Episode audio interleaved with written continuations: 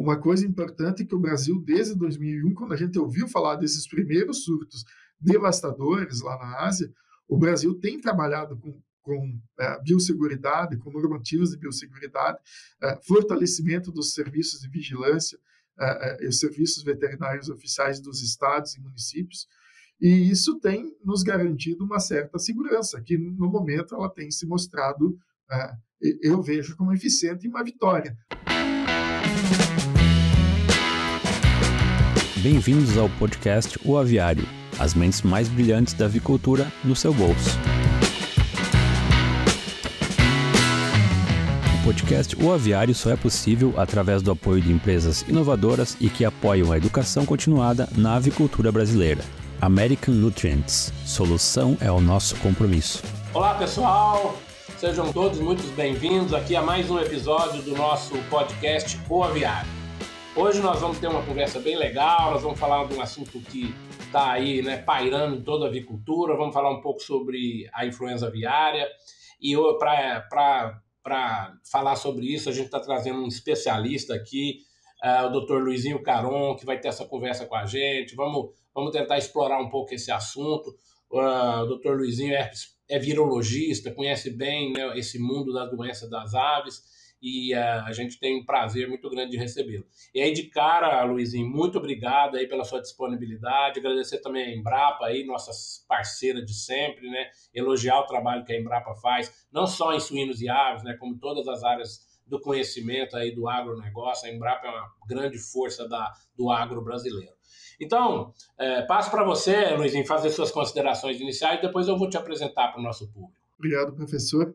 A virologia é uma área que me interessou desde o início da faculdade, porque os vírus, apesar de serem estrutura bastante simples, né, entidades, né, a gente pode dizer, é, eles é, provocam é, é doenças é, bastante é, que, que, podem ser desastrosas ou catastróficas em alguns casos, né, como a gente se podemos citar exemplos da gripe espanhola, recentemente o, o surto de coronavírus, né, e a avicultura tem também seus coronavírus, ah, o coronavírus aviário, há muito tempo dá problema e, e a gente tem essa doença controlada aí na avicultura, mas seguidamente temos envolvimento aí em pesquisa e desenvolvimento com ela. Então não é uma, uma coisa desconhecida como é em humanos. É, com certeza, né? Esse mundo da virologia, eu acho que a gente viveu na pele, né, Luizinho? Com essa questão da Covid, acho que o mundo experimentou aí, né?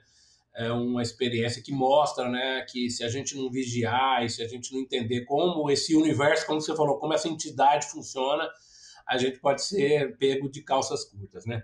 Bom, gente, o doutor né, Luizinho Caron, ele é médico veterinário, formado pela Universidade Federal de Pelotas. Ele tem o seu mestrado também em medicina veterinária pela Universidade Federal de Santa Maria.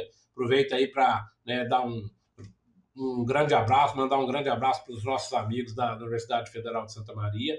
E ele tem doutorado em genética e biologia molecular pela Unicamp, fazendo o seu sanduíche lá no USDA nos Estados Unidos. Atualmente ele é pesquisador na Embrapa de suínos e aves e tem uma experiência né, em medicina veterinária preventiva com ênfase em virologia animal. É, então, ele conhece bem esse mundo, conforme ele falou, das, da, dos vírus, né? A questão das vacinas, que a gente vai abordar aqui um pouquinho, certo? Então, Luiz, eu estou pensando da gente é, direcionar o nosso, a nossa conversa em três grandes blocos. A primeira, a gente fala um pouquinho sobre a virologia, os vírus, a importância né, das doenças virais na avicultura. Não é só a influenza, né? Nós temos outras, inclusive doenças de notificação obrigatória que são virais.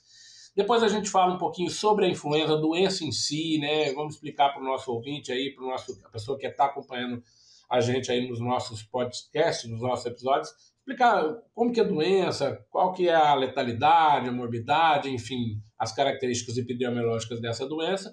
E depois a gente podia finalizar falando um pouquinho né, do movimento que toda a avicultura nacional, até capitaneada aí pela nossa BPA, a própria Embrapa, Ministério, todas as agências estaduais de defesa sanitária, falar desse momento, que, como é que o Brasil está se preparando né, para enfrentar essa, né, essa epidemia.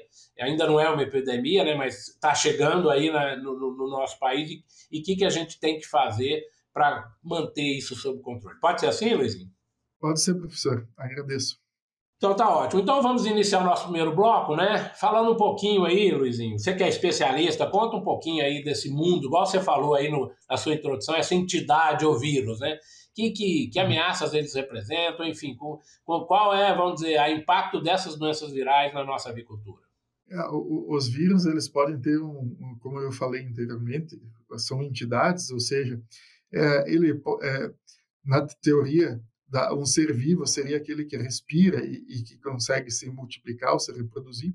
Então aí a gente já começa com um problema que o vírus não respira. Então quando ele, ele só se reproduz, então quando ele está fora da célula, ele funciona como uma uma partícula orgânica, mas quando ele está dentro da célula, ele se reproduz muito bem usando a célula, escravizando a célula para fazer a sua replicação. Uh, doenças importantes na avicultura, uh, de notificação, como o senhor bem uh, relatou, não é só a influenza, tem a doença de Newcastle também, que em alguns locais do mundo, a África e, na Ásia, é, é, muito difícil produzir frango por causa dessa da doença de Newcastle ser endêmica. A quantidade de espécies que a doença de Newcastle acaba infectando é maior ainda do que a influenza, então, ela é muito disseminada na natureza, em regiões de alta incidência, como eu falei, é difícil de, é, é de produzir é, frango ou de trabalhar na avicultura. Nos Estados Unidos, na Califórnia, teve um surto bastante importante de, de Newcastle em 2001 e foi bastante difícil de, de controlar. As pessoas, às vezes, que trabalham lá na época, tinham nas granjas, elas tinham é, aves em casa, aves de rinha. Então, o pessoal da Ásia, do México, tem esse costume de ter é, essa, essa cultura do galo de rinha.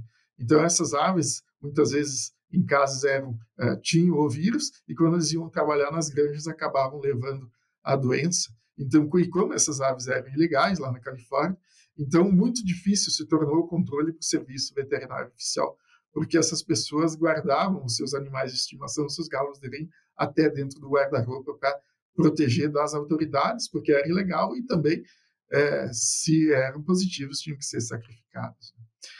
É, então, são desafios aí que a gente pode encontrar aí no, no controle das doenças virais.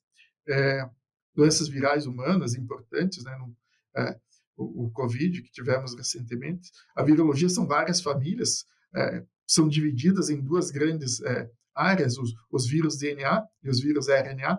Geralmente os vírus DNA são mais estáveis, é, então é, eles não se é, mutam com tanta facilidade, e os vírus RNA são mais instáveis, tendo uma mutação mais é, é, rápida, então é, desenvolvendo novas variantes e novos tipos de vírus com mais agilidade.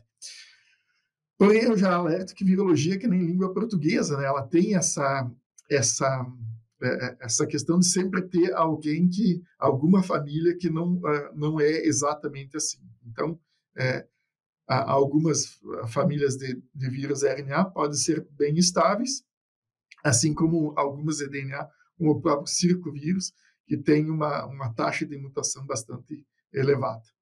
Então, algumas, é, sempre tem uma exceção, né, que nem a língua portuguesa, a virologia. Por isso é interessante a gente é, estudar a virologia.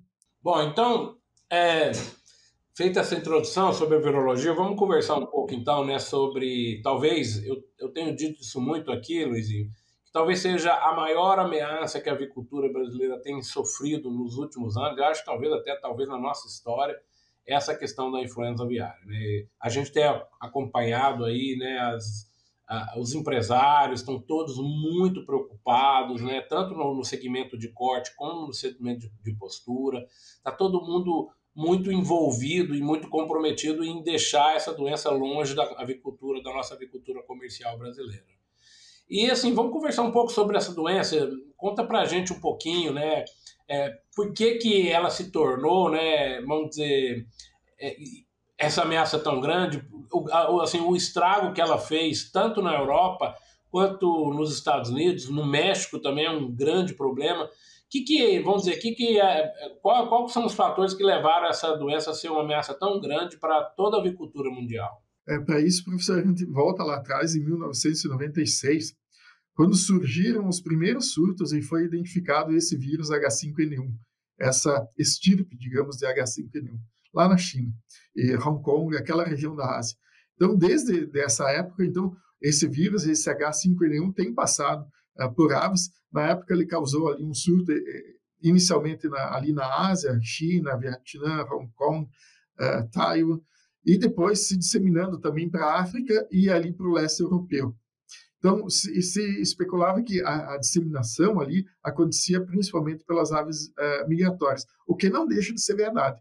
Mas ali na época se notou que a, a, o vírus ele tinha um padrão, ele, ele seguia as rotas, as principais rotas de uh, tráfego, ter, tráfego ter, terrestre, tanto de trem como de automóveis, né? e daí chegando até o, o leste da Europa e depois, inclusive, o norte ali da Europa. É claro que também acontece via essa disseminação. E surtos, esses surtos têm sido, há alguns anos, um surto, depois de 2005 voltou a ter um surto de novo, é, desse vírus se disseminando, e cada vez ele se adaptando e conseguindo se disseminar é, melhor. Uma característica importante é que geralmente vírus de influenza ele não mata aves aquáticas, como patos e marrecos.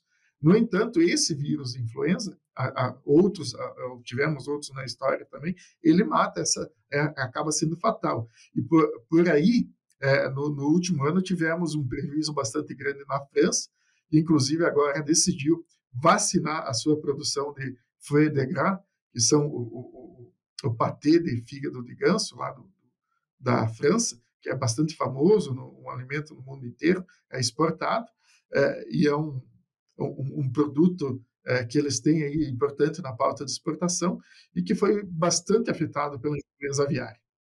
É, então, por essa característica de afetar essas aves aquáticas. Nos países asiáticos, é, esse vírus, o vírus, não só esse vírus da influenza, mas outros vírus da influenza, eles se dão muito bem, porque ele tem alguns, o, o seu combustível, que são aves silvestres, aquáticas de costeiras, né, é, que, que são os reservatórios da influenza, tem muita ave é, migratória também, aquática, é, e, e, que tem na região e que migram ali de tempos em tempos, né, principalmente no verão e primavera.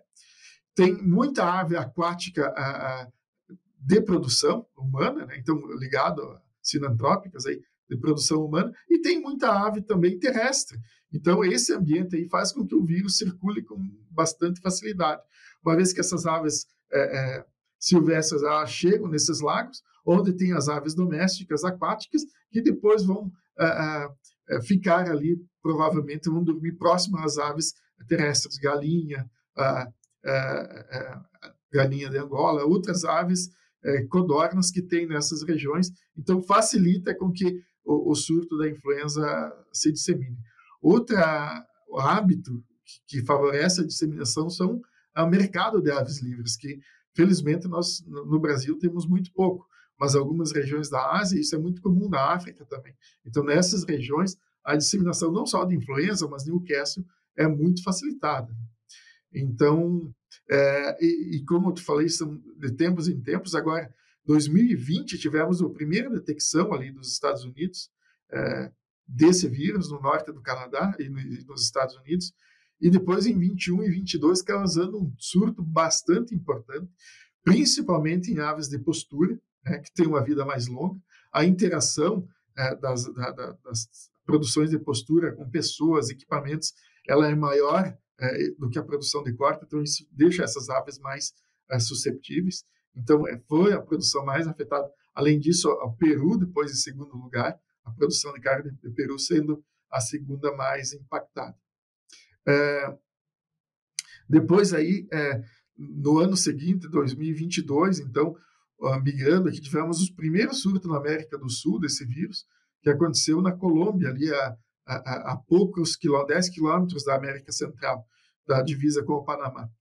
Depois a gente lembra dessa história, ele foi se disseminando pelos países aí, Equador, Peru, Colômbia, que uma coisa interessante da Colômbia é que até o momento é, a Colômbia teve surtos nas aves silvestres e também em aves domésticas de subsistência, não tendo afetado até o momento aves industriais.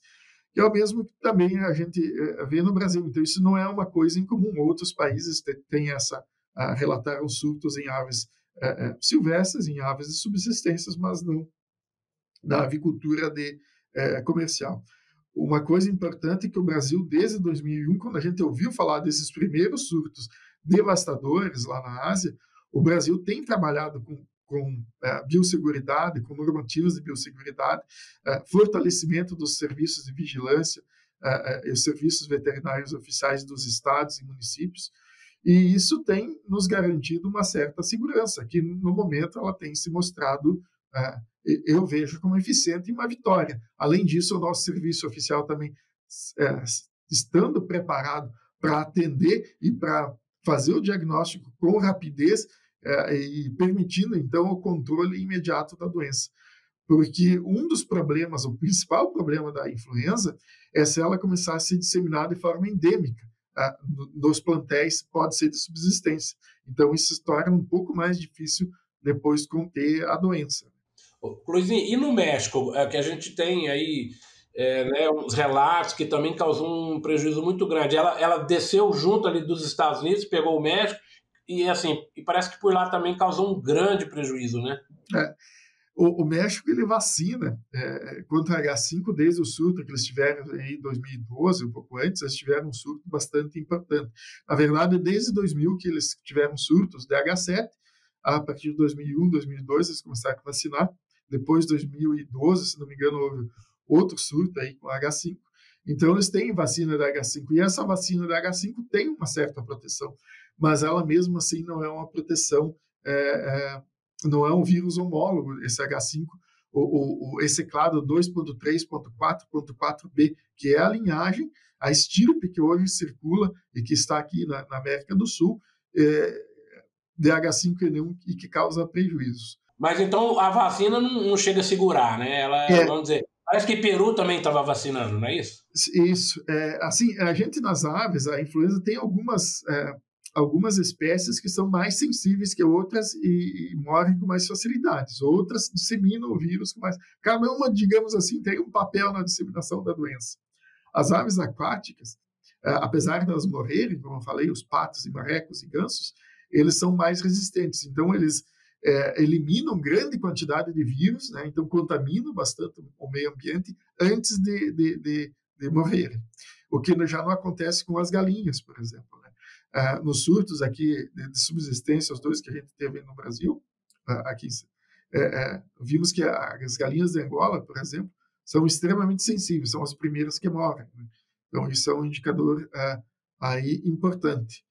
É, então, a, a, Desculpa, professor. Não, pode, pode seguir. Pode então, a, a, disseminação, é, então, é, essas funcionando como sentinelas. Propriedades, logicamente, com mais de uma espécie convivendo junto, juntamente com aves aquáticas, são de altíssimo risco para a influenza. Porque, é, geralmente, as aves migratórias, ou essas aves costeiras, elas vão vir em um corpo d'água, num lago, num pequeno lago, numa lagoa, e ali vão passar um, algumas horas, algum dia tentando se alimentar, se tomando água, e ali podem, se elas estão contaminadas, elas vão acabar com a sua excreta contaminando seu lago, onde esses patos vão lá e se contaminam, e depois da noite, que eles vêm dormir próximo à residência, com as demais aves acabam contaminando as outras aves também. E quanto às características assim epidemiológicas e questão de letalidade e mortalidade, como é que a doença se comporta? Ela tem, é claro, a gente tem né, a de alta patogenicidade, a de baixa patogenicidade. Como é que é, é, isso funciona em, em, termos de preocupação aí para a gente controlar a doença? Claro, as características, tem algumas características importantes que, que definem aí de, a baixa patogenicidade e de alta. Os vírus de é, influenza, a gente tem hemoglutinina desde a hemoglutinina 1 até a hemoglutinina 20, sendo que aí a 1 a 16 são de aves. Então, é, só que as de, de, alta patogenicidade conhecidas são as, as H5 e as H7 até o momento. E é, nesse caso aqui, nosso específico é um H5. É, esses vírus eles têm uma capacidade, os H5 e H7 de alta patogenicidade, que não são todos, a maioria dos vírus da natureza, da H5 e H7, são de baixa patogenicidade. Os de alta são exceção, mas essas exceção, exceções, elas são muito danosas para as aves domésticas, principalmente aves de produção, porque elas são letais, principalmente para galinhas. Né? É, então, inclusive, tem um índice, né, um, uma, um experimento que se faz inoculando no cérebro de, de, de galinhas, e a partir aí de 70% de letalidade se diz que é um vírus de alta patogenicidade. Os vírus de alta patogenicidade, é, é, eles são capazes de infectar, fazer uma viremia e infectar uh, vários órgãos do corpo da, da ave, além do, do, do pulmão, né, o trato respiratório e digestivo, que acontece com os de baixa patogenicidade. Então, eles conseguem infectar o, o cérebro, né, é, causar um transtorno de, de, coagulação com embolia e trombos é, disseminados e se replicando no, no endotélio vascular. Então, causando essa sintomatologia nervosa que as pessoas que, que nós observamos nas aves com uh, dificuldade de voar, com um comportamento uh, errático, às vezes não consegue levantar a cabeça e assim por diante. Né? Todos esses sinais clínicos, o inchaço da face, essas hemorragias, são todos provocados por esse uh, transtorno circulatório desse vírus de alta patogenicidade, que, como eu falei, em vez de infectar apenas dois tecidos, né, o pulmão, o trato respiratório digestivo, infecta nervoso, circulatório, uh, reprodutivo e vários outros órgãos. E a letalidade é bem alta, né? Muito alta, uh, próxima a 100%. Teve um caso aqui que uma fiscal federal esteve aqui no país da América do Sul, não lembro se foi o Peru, em que de 50 mil aves sobraram 100 aves vivas. Então é, é, extremamente letal. E essa letalidade assim acontece assim, a pessoa vai é, no final do, da tarde, tá, as aves estão bem, as luzes vão se apagar, ela sai do aviário, no outro dia, quando ela chega, tem 30%, 50% das aves mortas dentro do galpão. Então, é um impacto, inclusive, emocional para as pessoas bastante é, é, grande. É, a questão das vacinas, é, então, as vacinas, por que, que não se usa? A vacina é uma, inclusive influenza, ela é uma ferramenta, uma ferramenta que eh, tem sua importância, pode ser usado dentro de uma estratégia de controle, mas ela não é uma solução do problema. Então, tanto é que a gente viu que o Equador, é, Peru e, Uruguai vacinaram seus plantéis. E nós vimos essa última semana que o, Equador relatou mais um surto em, aves comerciais, possivelmente vacinadas, e mesmo assim teve um surto. Então, ela não, a vacina ela não é 100%, e mesmo tu vacina tendo o custo da vacina, da vacinação, né, é, ainda assim tu, a, a, a pessoa, o país, a região, corre o risco de ter que é, fazer a depopulação de alguns plantéis que é, se infectam, por ela não ser um 100%. Bom, é importante, né, sempre que a gente fala influenza, né, alertar aí, esclarecer a população, né, que é uma doença de aves, que essa capacidade de afetar homens ela é muito restrita, eu queria que você reforçasse esse recado, né, para aquelas pessoas que estão nos acompanhando e que não são exatamente, né, é, conhecedores, patologistas, enfim, virologistas, para que isso deixe a população relativamente tranquila, que é uma doença que causa muito um problema muito maior na avicultura e muito menos né, no ser humano. Ah, isso, é, exatamente, professor. Os casos são muito é, limitados. Desde 1996, inclusive lá no início o mundo todo parou de consumir ou diminuiu o consumo de carne de frango na época e ovos, é, com medo da influenza, mas a influenza, essa H5 em humanos, ela é uma doença estritamente ocupacional. O que quer dizer isso? Que algumas pessoas uh, que entram em contato com essas aves é, doentes podem se infectar, por isso a necessidade de usar a EPI quando há suspeita. Mas mesmo nessa, a doença ocupacional é rara uh, não ocorrendo mais aí do que, do que 20 ou 30 casos aí, é, por ano, desde 1996. E a maioria desses casos ocorrem é, lá na, na Ásia, ali na região da China, Vietnã, Laos, por causa dos hábitos do pessoal de consumir. É, tem uns pudins de sangue cru de, de, de, ave, que são feitos com esse sangue cru de ave, que pode, então, acabar infectando. Então, esses hábitos alimentares que nós não possuímos aqui. E então, aqui sendo uma doença ocupacional. Além disso, o, o, uh, os antivirais, como o, eles funcionam muito bem. Então, se for detectado, a pessoa entrou em, em contato com a ave sabidamente positivo, tem o tratamento, os, os antivirais funcionam perfeitamente para fazer o tratamento da, das pessoas. É, vamos deixar o pessoal tranquilo E, além disso, que a, uma coisa que o senhor frisou importante é que o vírus ele não, assim, não se tem histórico de transmissão por uh, carne ou ovos uh, para até o momento, né, uh, para pessoas. Então, sendo como eu disse, ocupacional. Luizinho, vamos explorar um pouco, assim, eu acho que é, é, é interessante, né? a gente comentar um pouquinho sobre o que o país, né, e o que, e que o setor, né, a avicultura, tanto na, né, na, na, no setor privado, né, quanto no setor público, aí nas nossas agências de defesa sanitária, nosso ministério, é, eu queria que você falasse um pouquinho exatamente como eu particularmente tenho elogiado todos esses, esses essas instituições que têm feito um trabalho muito responsável, muito inclusive muito focado, tanto o ministério quanto todas as agências é, estaduais de defesa sanitária animal têm feito um dever de casa.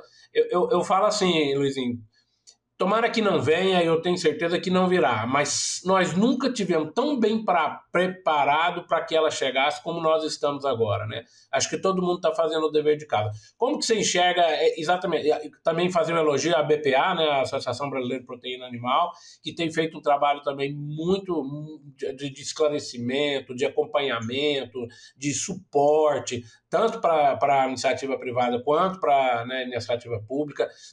Enfim, todo o setor muito bem organizado né, para fazer todas as medidas possíveis e cabíveis né, para evitar que realmente ela se dissemine né? E que ela que a gente consiga conter elas ali na, onde ela está por agora, né? E que ela não, não interiorize aí e não cause nenhum tipo de prejuízo né, na avicultura comercial brasileira. Como é que você está enxergando esse momento aí é, das nossas defesas? E também comenta um pouquinho o que, que a gente ainda pode, talvez que a gente ainda não fez, que a gente pode fazer. Sim, é, é muito boa a pergunta, professor. É, então, esse, nós, eu acho que o Brasil aproveitou essas oportunidades aí de mais de 20, 25 anos, pelo menos, de, dessa influenza H5N1 pelo mundo, aí, causando prejuízo na avicultura, é, trabalhando tanto a questão de biosseguridade direta nas granjas com os produtores, fazendo o seu, o, o seu trabalho, é, a, os médicos veterinários a, é, das empresas também trabalhando na biosseguridade e evitando, então, minimizando os riscos.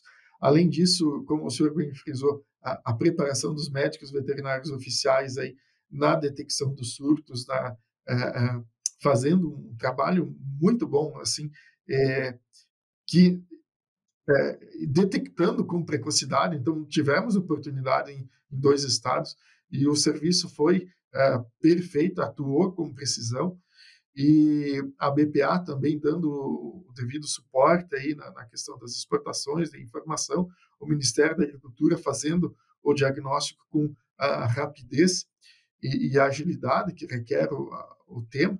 Então, é, também só tenho que parabenizar esses entes aí é, que se prepararam muito bem. Então, nós aproveitamos esse tempo para se preparar. Então, não é por acaso.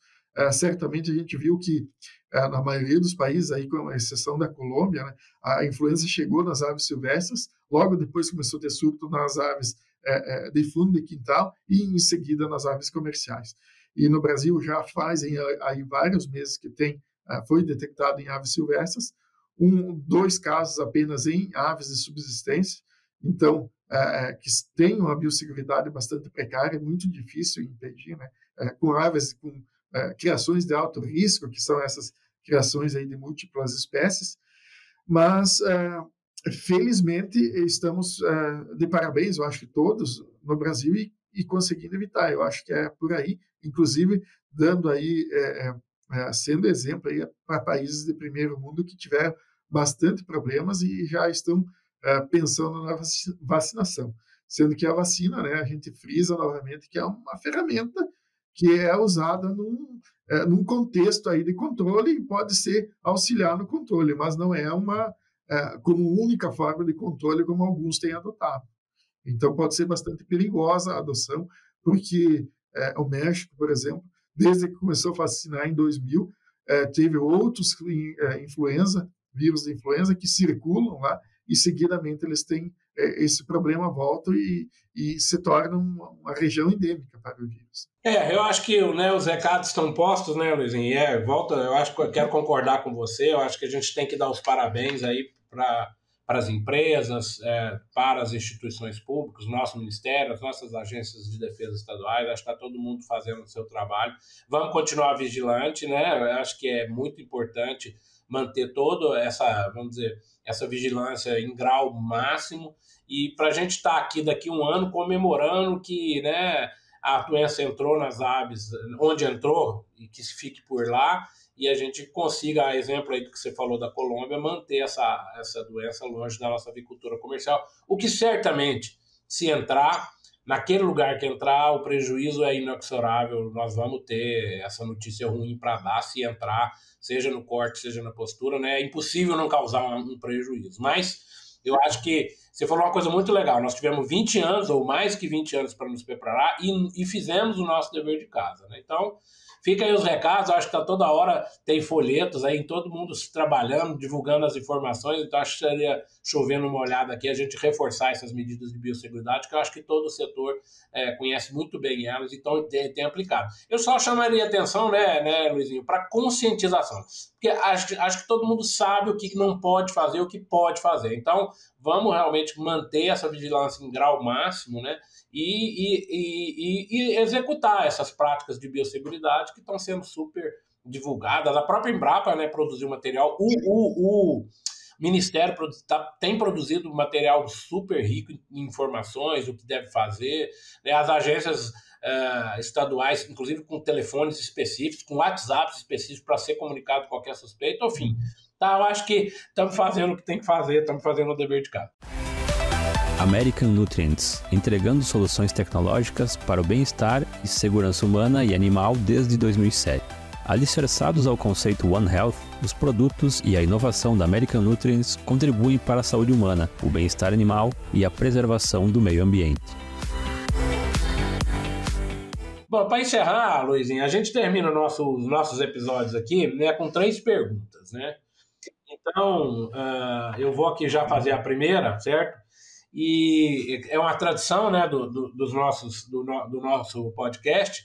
É, a primeira seria um livro, né, um livro na área técnica, aí, na área de avicultura, que você, assim, que, que é uma referência para você, que você gostaria aí de, de reforçar. Eu, eu sei que livro, né, hoje em dia, no passado era, era, era, eles tinham uma importância maior. Hoje a, a, tem informação com tantas outras fontes que não o livro, né, que ele perdeu aquela força que tinha há 50, 40 anos atrás. Mas de qualquer jeito, um bom livro na área técnica é sempre, né, assim importante para ah, reforçar os conhecimentos. Você teria algum livro aí para, enfim, para destacar? Sim, eu destacaria na avicultura, especialmente na minha área, né, doenças das aves, o Disease of Poultry. Eu acho que é, um, é, é o livro texto mais é, é, mais importante da área. Claro, temos, temos em português alguns livros importantes, Doenças das Aves, também da, aí da, da UBA, que foi editado, é, do professor de Fábio, se não me engano. Ah, é, o Rafael, né? O, Rafael. último editor, Rafael. É. Isso. Então, um da livro facta, bastante, né? isso da facta, bastante importante. Claro, na virologia a gente tem o nosso livro-texto, que é o Fields, né? mais é, é, é específico, então, aí, é, dentro dos, dos, da virologia. E fora da área, um livro, assim, um livro, assim, agora esquece a área de avicultura, né, aí da sua trajetória. Inclusive, né, uma coisa legal, né, Luizinho, você é filho de avicultores, eu acho essa, essa coisa muito legal da pessoa ter vivido isso, convivido isso na sua criação ali, né, na, na infância, na adolescência, ter vivido essa área e depois, né, ter a chance de trabalhar na área como técnico, essa migração, eu acho que eu, eu queria ter sido, viu, eu queria ter, ter esse privilégio de ter na minha infância, né?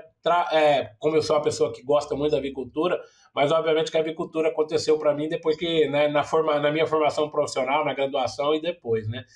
Então, então é legal, né, que você tem essa, essa experiência aí, né, de, vamos dizer, de antes da técnica, né, conhecer um pouco esse mundo da avicultura.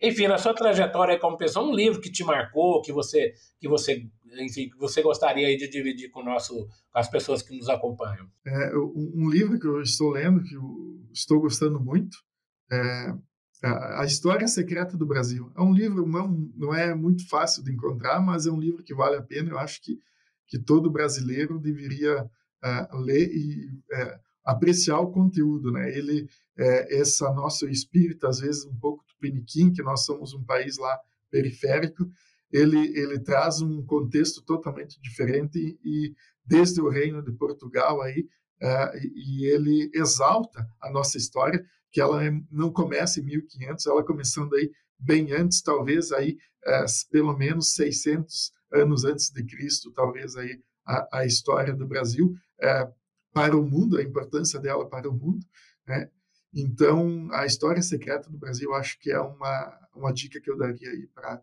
as pessoas para ler. Muito legal, né?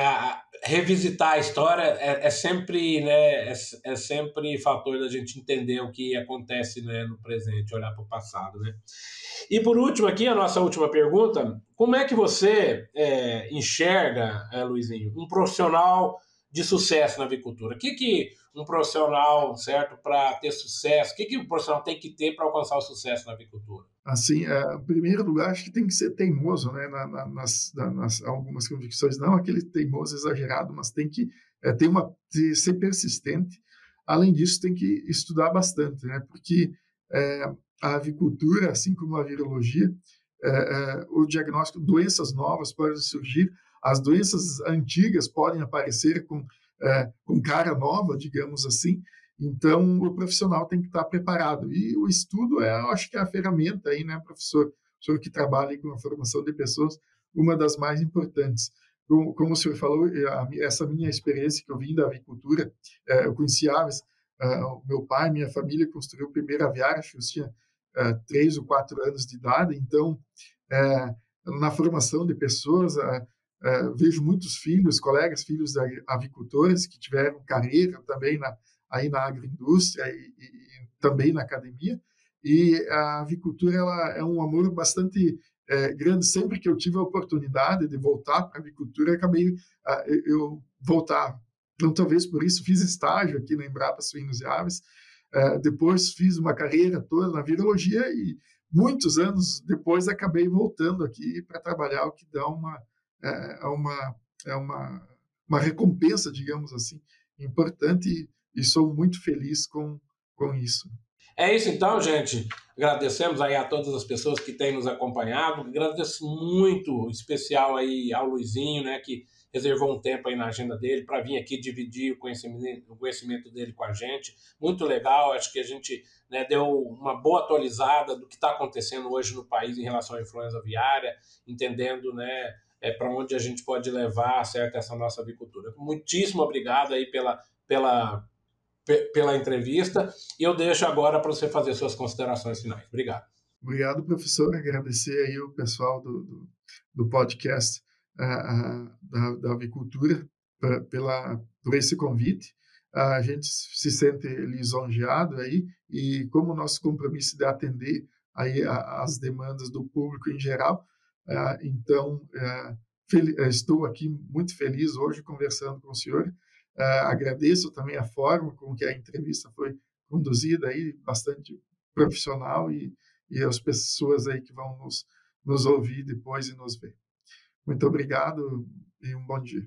Pessoal, obrigado e a gente espera vocês nos nossos próximos episódios. Tchau, tchau, até a próxima.